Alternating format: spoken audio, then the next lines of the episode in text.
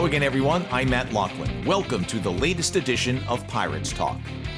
My guest today is one of the all time leading scorers in Seton Hall history. Andre Barrett was a member of a highly regarded recruiting class that included Eddie Griffin, Marcus Toney-El., and Damien Frey. The Pirates were coming off an appearance in the Sweet 16 in 2000, and this group of freshmen was expected to help push the Hall even higher. It didn't quite work out that way. Head coach Tommy Amaker left for Michigan following the 2000 2001 season.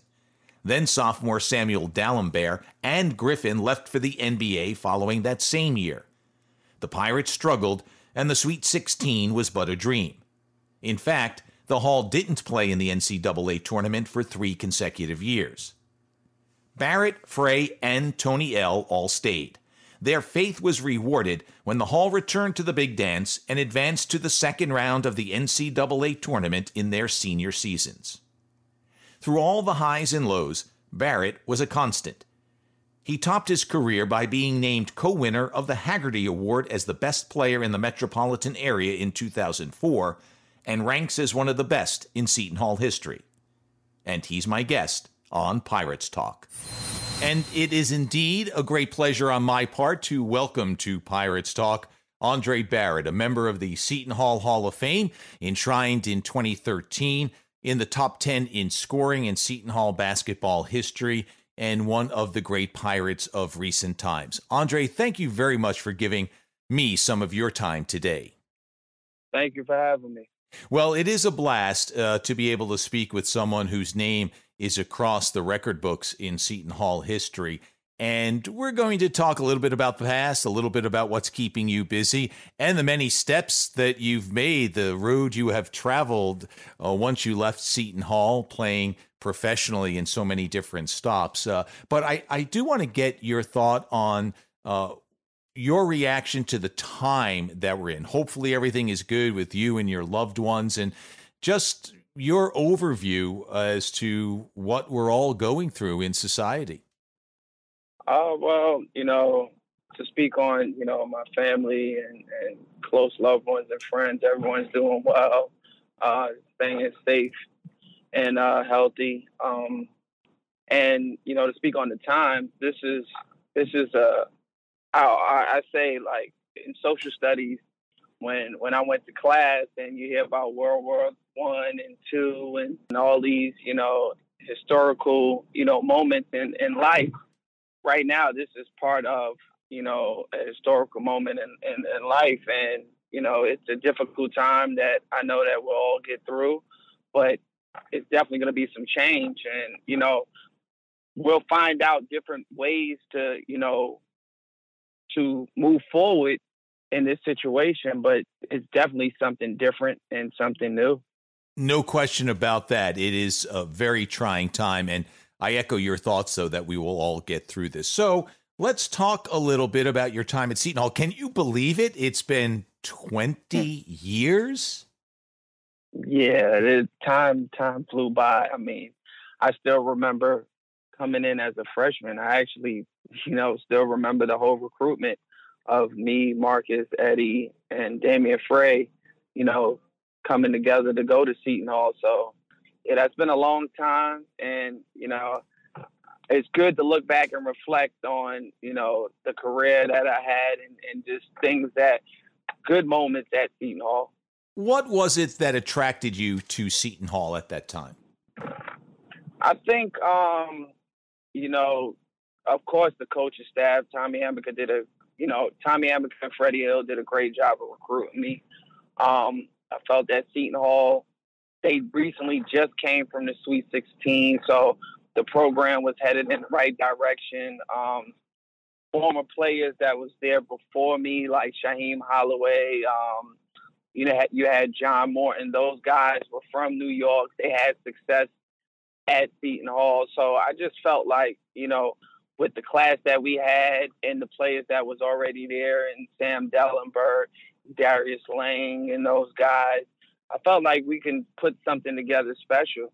Well, it took a while, but eventually things did become special as you went to the NCAA. But speaking of hardships, and not to compare what we're going through now with what happened back then, but you had all those expectations coming in as a freshman. It didn't quite work out in terms of the record.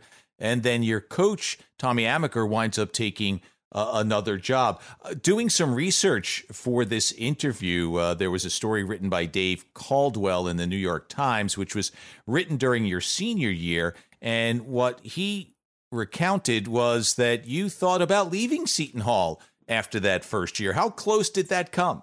Um, it, it, it was a thought. I mean, I'm not going to sit here and lie. I came in to play for Tommy Amaker. He went on to uh, make a business decision for his family and himself. And um, you know, that that opened my eyes up to the business of the game. And for me, you know, I had to look out for to see what was best for myself. And, you know, I think by me having an opportunity to go and play for Team USA in the um, World Championship games in, in China, I think I had the time to clear my mind and not make an emotional decision, but make a much smarter decision on whether I should stay or whether I should, you know, to to go and, and see if there's, you know, a better option for me. And I think by the by the way I played during that that time period and it was during the summer, I felt as if I could come back and I was good enough to make the program better. I just needed, you know, players that wanted to play with me and you know, I think one thing that my, my parents always taught me was never to try to run away from adversity. Um, sometimes things don't happen the way you expect it, but that doesn't mean that you can't, you know, do the right things to correct it and make it the way you want it to be. So I thought of that, and I felt that, you know, Seton Hall was still in the Big East. We still had some players that was there. You know, the incoming freshmen were were talented. So it's just a matter of just getting things together and, and, and being able to compete. And by time you finished your career at Seton Hall, not only were you in the uh, top 10 in scoring, but you helped Seton Hall to the NCAA tournament again as the club finished 21 and 10. And that included, of course, the first round victory over Arizona before you ran into Duke. So it did all work out in the end. The story quotes your mother as saying that you're never the kind of kid who wanted to just sit around and you'd have to sit out if you stayed. You know, if, if you left Seton Hall, you'd have to wait a year. Were you, were you always a guy who kind of had that get up and go and you had to stay busy? Yeah, I mean, I think I could have done it, but that's not something that I wanted to do. I love the game. I wanted to play. And like I said, you know, people talk about how good they are, but when you're put in the difficult situations, good players rise out of those situations. So I felt like I was good enough. I felt that the team was good enough. And it was just a matter of me, you know, having a little bit more focus. Like I think the talent was already there. So I, I came in with expectations of everybody just, you know, doing their job and we were going to be a great team. Now, when you get a new coach, you get some new players, you get some returning players that now everybody has to define their role. So my job was to come back and be a better leader. My job was to come back and, and and pretty much put Seton Hall back on the map where I felt like we belonged at. And it wasn't an easy task. I wouldn't sit here and say that, you know, I just came in the gym and, and things just worked out. It was a lot of, you know, personal soul searching, um, trying to figure out, you know, every teammate, trying to you know, have meetings with coaches to figure out what's the best way that we can, you know, get this ship on the right right path. And I mean, if you want to be good, you got to put the work in. So that's what we did, and we was able to, you know, get back to, you know, the tournament, and I was able to finish off a great career. Where did you get that sense from? Was that instilled by your parents? Yeah, it was definitely instilled by my parents. The one thing they always told me was if I make a decision, I got to think about what's the worst that can happen. And would I still be happy with that decision? So it was tough to to imagine that, but I had already imagined the fact of my freshman year not working out the way it's supposed to. Now, it was a it wasn't something that I thought about long. It was something short, but it was also incorporated in my decision. Whereas if if I'm going to choose Seton Hall and the worst that can happen happens, am I still going to be happy at Seton Hall? So that was something that I thought about in choosing Seton Hall. And, you know, you can't you can't predict what happened, but everything that, you know, we thought about what's the worst that can happen kind of happened. And I you know, I still was happy with my decision of choosing Seton Hall, even though Eddie Sam had left to the NBA. I still felt like I was good enough to to to make it to the NBA with whatever players that I had with me. It was just a matter of getting everybody better and getting myself better. Do you think that that attitude still exists today? Because what I hear a lot of is the athlete should choose the school for the reasons that he likes the proximity to home, the education, the league they play in, etc. But we do know that athletes go to a school because they make a connection with coaches. And you mentioned Coach Amaker and Coach Hill and the job that Freddie did in recruiting you. Uh, and and so I understand both sides of it. But you seem to have said that you know what you chose Seton Hall for this reason, and even though it wasn't what you thought it would be on the court that first year, those reasons still existed. Does that in you in your mind does that still resonate with the younger players today? The commitment is to the school to the program what it brings and not necessarily to the coach? Um i think it's different in this era because the kids are already accustomed to transferring in high school. They play on several different AAU teams. They they're used to being in different environments more than i think with us growing up you were loyal to that one program that you played for. Um, you didn't leave because they brought in extra talent. You just got better or you figured it out. Um, now, guys, if they don't like their situation, they're quick to transfer and it doesn't bother them. Some of them transfer three, four times throughout their high school, you know, career. So when you when you move forward and you go into college and things don't work out the way you want, you're already accustomed to transferring. So that's why you make the decision because it doesn't it doesn't affect you. You don't worry about you're not worried about sitting out or you're not worried about going to a new team where it's a bunch of new players and it's a new coach and it's a, a restart. Guys are, are accustomed to it. So that's the era that we live in. That's the kind of the mentality. But, you know, at some point, if you want to be a professional or you want to get to the highest level, one thing you got to realize is you're not going to be able to choose where you want to go. They choose you, they select you, and you're going to have to figure it out. You don't get the opportunity to pick what coach you want to play for if you want to play in the NBA or if you want to play overseas. You don't get that opportunity. So I think for me, preparing myself for that was something that it helped me later on in in the future as far as you know me playing overseas and playing in, the NBA because I didn't get an opportunity to choose what NBA team I wanted to play for or what coach fit my style. It was whoever had interest in me and they was willing to give me a deal or you know pay me some money. That's where I was going, and I was going to figure it out when I got there. Hey, it, a different time, but uh, neither good nor bad what happens today. But it is uh, interesting to get your thoughts on what's going on today. So, what stands out? What was the best part of your time at Seton Hall?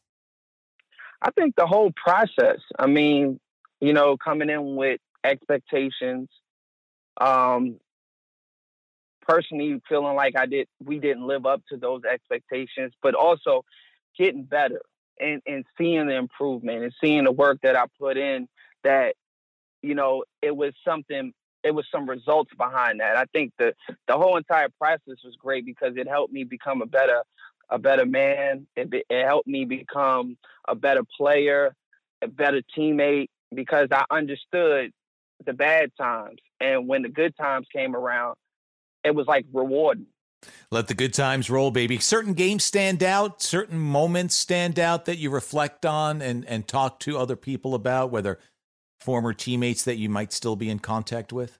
I mean, I think we talk about just just the fact of of, of the competition in the Big East alone. I mean, a lot of people, you know, enjoy the fact that the Arizona game of us, you know, winning that game. But I just think the whole the whole seasons every season of, of, playing in the Big East, you're playing against teams like UConn that have seven, eight professional uh, NBA players on their team. You got, you know, St. John's was always tough. You got Syracuse going out there and getting that experience of playing in the Carrier Dome.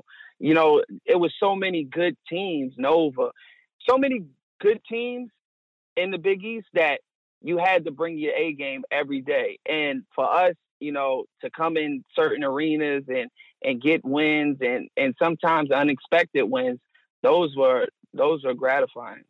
Who gave you the most trouble from an individual standpoint, and who did you really look forward to playing against in your time at Seton Hall?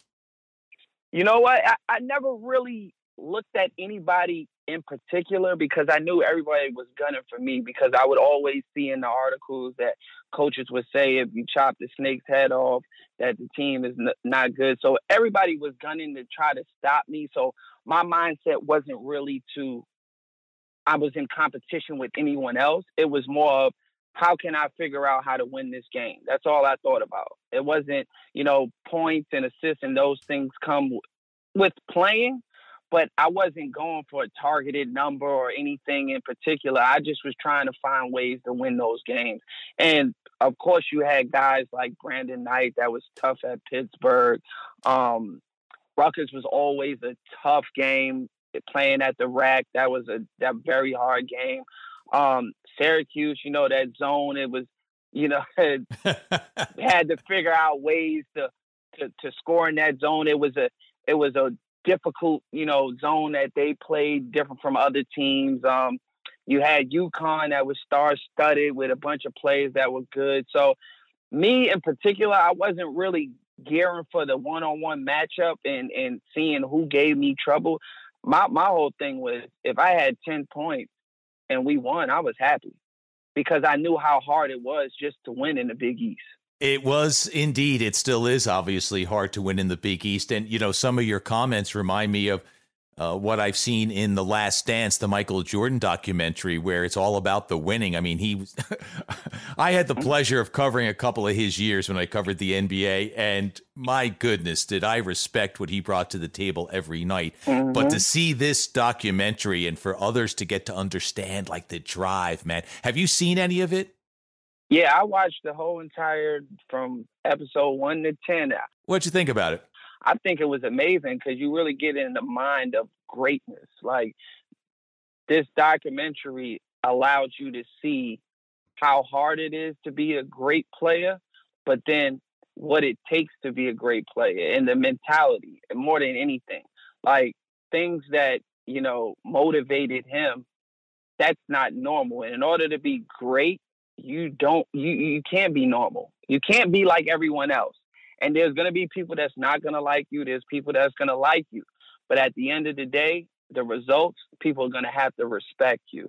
And I think that's one thing that I left with the respect of Michael Jordan. You you watch the games and you see, you know, the highlights, the the buzzer beaters and and the the amount of points he had, but that took a mindset.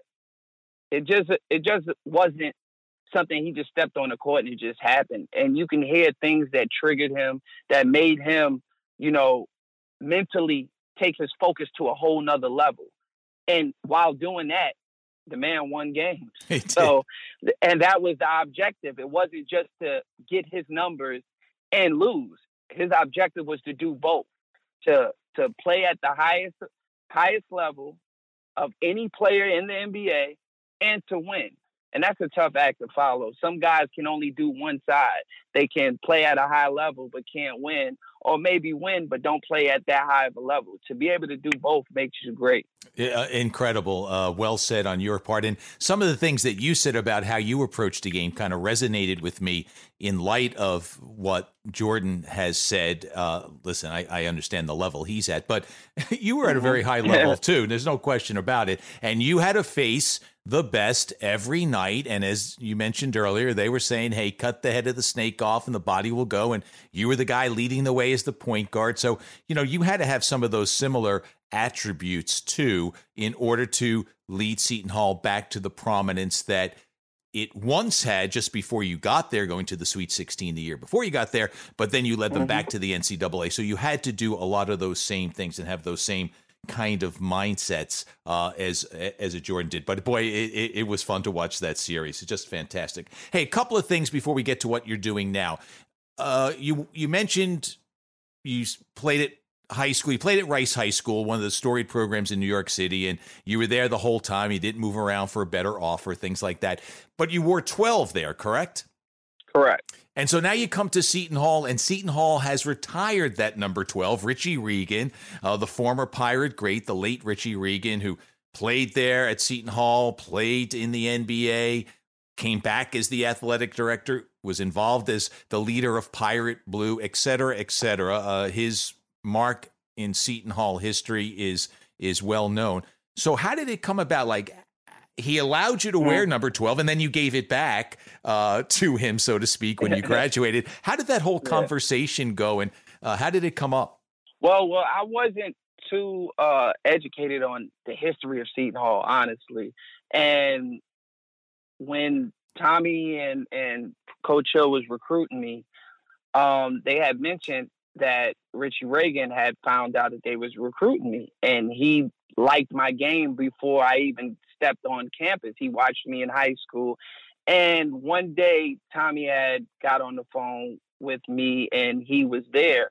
And he said that it would be an honor for me to wear his number. And I'm sitting there like, I had to do my research on, you know, on, on obviously if your number's retired, you must be somebody that's important in the history of the school. So then when I started to realize, you know, what he has done for Seton Hall, I'm like, this guy is Mr. Seton Hall. Like, how, like, why me, you know, take down your number? I knew it was going to be a lot of pressure and, and a lot of responsibilities of me taking down someone's number and actually wearing it. It was going to draw a lot of attention. And I really honestly didn't want that. I wanted to, you know, probably come in with my own number, whatever it is, figure it out. And, you know, put my own stamp on you know, the school as far as with my number. But he, you know, he kind of was on me about really wearing that number because it meant something to him for me to wear it. And you know what? I was happy that I that I took that number and and was able to wear it because by my sophomore year, I think he had passed away.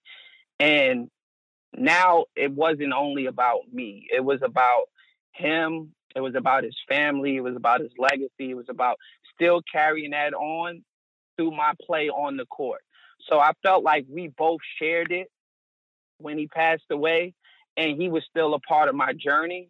So that's why I took his family, you know, especially in a trying time like that, and and you know, dealing with you know losing someone like that. His family was along the journey with me, which was you know great for them it was great for me. It was great for my family because it was like a way of honoring him while I'm playing. I don't have to honor him after I'm playing. I'm going to do it while I'm playing.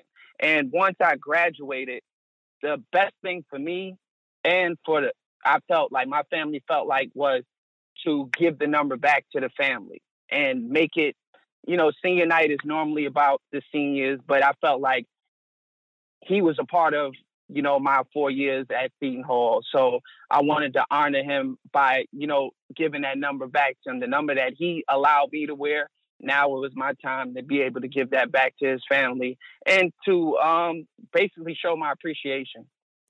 That is a wonderful story, both how Richie approached you and how much you understood what he meant to the hall and uh, in that trying moment, uh, giving the number back and, and helping the family through that tragedy having lost Richie only a short t- short time earlier. Uh, it's a great Seton Hall story. It's a great Andre Barrett story, and it's a great Richie Regan story. So thank you very much for sharing that uh, with our audience.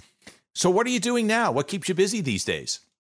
Now I am working at the NBA and league office, um, youth basketball program manager. So dealing with, you know, all of the youth basketball from junior NBA to elite basketball with you know, all the top high school plays in the country, working with USA Basketball as far as, you know, just being a mentor for most of those kids and you know sh- shed my experiences um, trying to do a little bit of everything honestly working with uh, nba combine uh, just just doing a lot in, in in youth basketball before with all the kids that have an opportunity to go to the NBA and right before they get to the NBA. Sounds like it's very rewarding. What are the challenges and and how's it going for you? Um, I think it's it's it's, it's very rewarding. It's it's it's an opportunity for me to give back through my experiences as well as learn the business side of of you know the NBA and and you know being able to scout these kids and, and, get an understanding of the new era of kids and their style of play and how they fit into the NBA and and also you know my goal and, and objective is at some point being in the front office and and being able to show you know what I've learned at the NBA league office.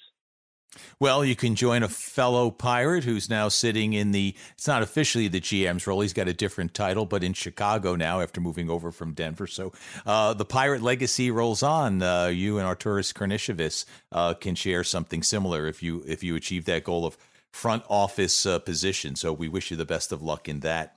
Thank you. Um, there's a Johnny Cash song called I've Been Everywhere. I don't know if you're familiar with it, but uh, I'll, I'll read you some of the lyrics. I've been to Reno, Chicago, Fargo, Minnesota, Buffalo, Toronto, Winslow, Sarasota, Wichita, Tulsa, Ottawa, Oklahoma, on and on it goes. It's a good song. Uh, mm-hmm. You've had a path like that in your playing days. Uh, you did play in the NBA, uh, so kudos on that. Uh, Houston, Orlando, Phoenix, Toronto, Chicago, and the LA Clippers. But then in the D League, Bakersfield, Austin, I'm going to skip some teams Idaho, Maine, Sioux Falls. You played overseas in Venezuela and Spain and the Dominican Republic and Argentina. You've been everywhere in basketball too, haven't you? Yeah, I've been everywhere. And I think it, honestly, I look at it as a blessing for many reasons. One, get an opportunity to meet so many different people in the game of basketball have so many different teammates, meet different front offices, meet people that, you know, have some input to the game of basketball, whether it be coaches, different coaches, different general managers, you know, different scouts. And and it's crazy to see like these guys progressing and, and move up as far as their titles within the game of basketball. And also I think it, it, it was good in the sense of by playing for so many teams in different places, people always wanted me. yeah. you know what I mean? So if it didn't work, if, if I was here, like to, like people look at sometimes as a negative eh, as being a journeyman in the NBA, but guess what? I know people that only get one opportunity. So that means that only one team liked them. For me, I played for six different teams. So what is it, 30 teams in the NBA? Mm-hmm. That's a lot of teams that liked me. They, they, they, you know, they liked me and, and, wanted, it felt like I was good enough to get that opportunity. Now, once you get to the NBA, it's all about, you know, timing and, and being at the right place at the right time. But people felt like I was good enough to be in the NBA. People felt I was good enough to play at a high level overseas. So you know, for me that that felt good because I know other people that are in situations that they might have got one chance and people just felt like they wasn't good enough. And that's hard that's something hard to deal with when you personally as a player, you definitely feel like you're good enough because if you don't have the confidence, you wouldn't be where you're at. But when the people stop knocking on your door, that's something hard to deal with. And I never had to deal with that. I mean, even when I decided to, you know, stop playing and work in the NBA office, I still had teams still calling me trying to see if I still wanted to play. So, you know, for me that that speaks, you know, high volumes on, you know, the player that I was, the value that I brought to teams and, you know, how much hard work I put in to the game that, you know, people was willing to reward me. 100%. And I meant it with all respect for what you've been able to accomplish in your career because I say this all the time. Think about when the day you were born and then maybe the first time you up, picked up a basketball. So let's say it was five or six and you played on some local team and Do you know how many kids across the world were playing basketball at the same time who were your age?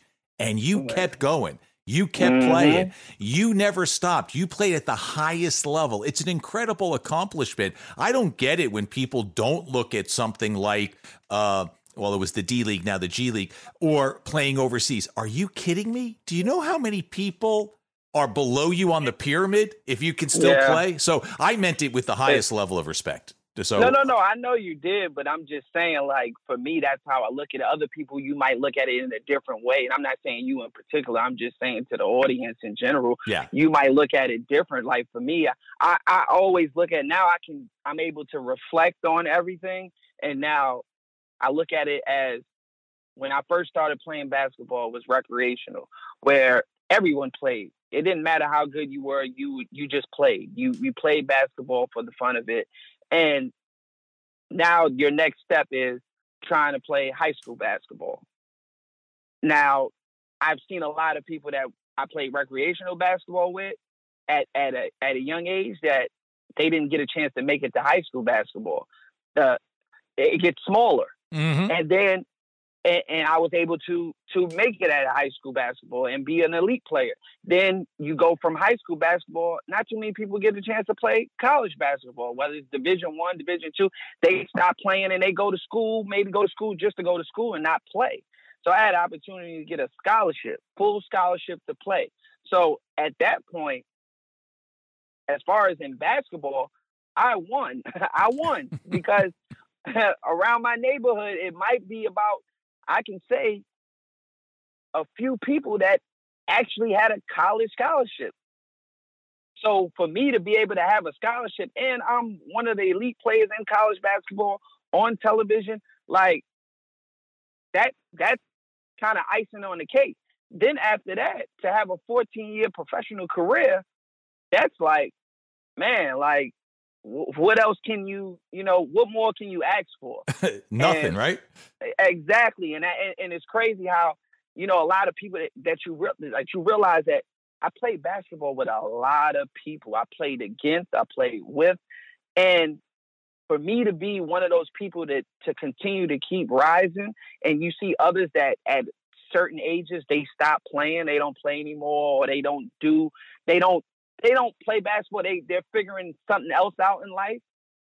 I was able to be able to do that later on in my in my in my in my career, not early. So, you know, I I felt like I was blessed. Uh, it wasn't easy.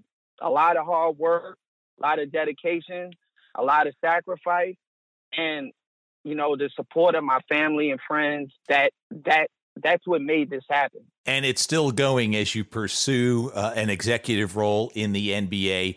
Uh, the time has gone by quickly. It's a little longer than I thought it would take, and I apologize uh, if no, if no I problem. took more time. Uh, but the stories have been intriguing, and uh, the uh, stories that you share, I know, have resonated with our listening audience. So, Andre Barrett, thank you so very much for your time.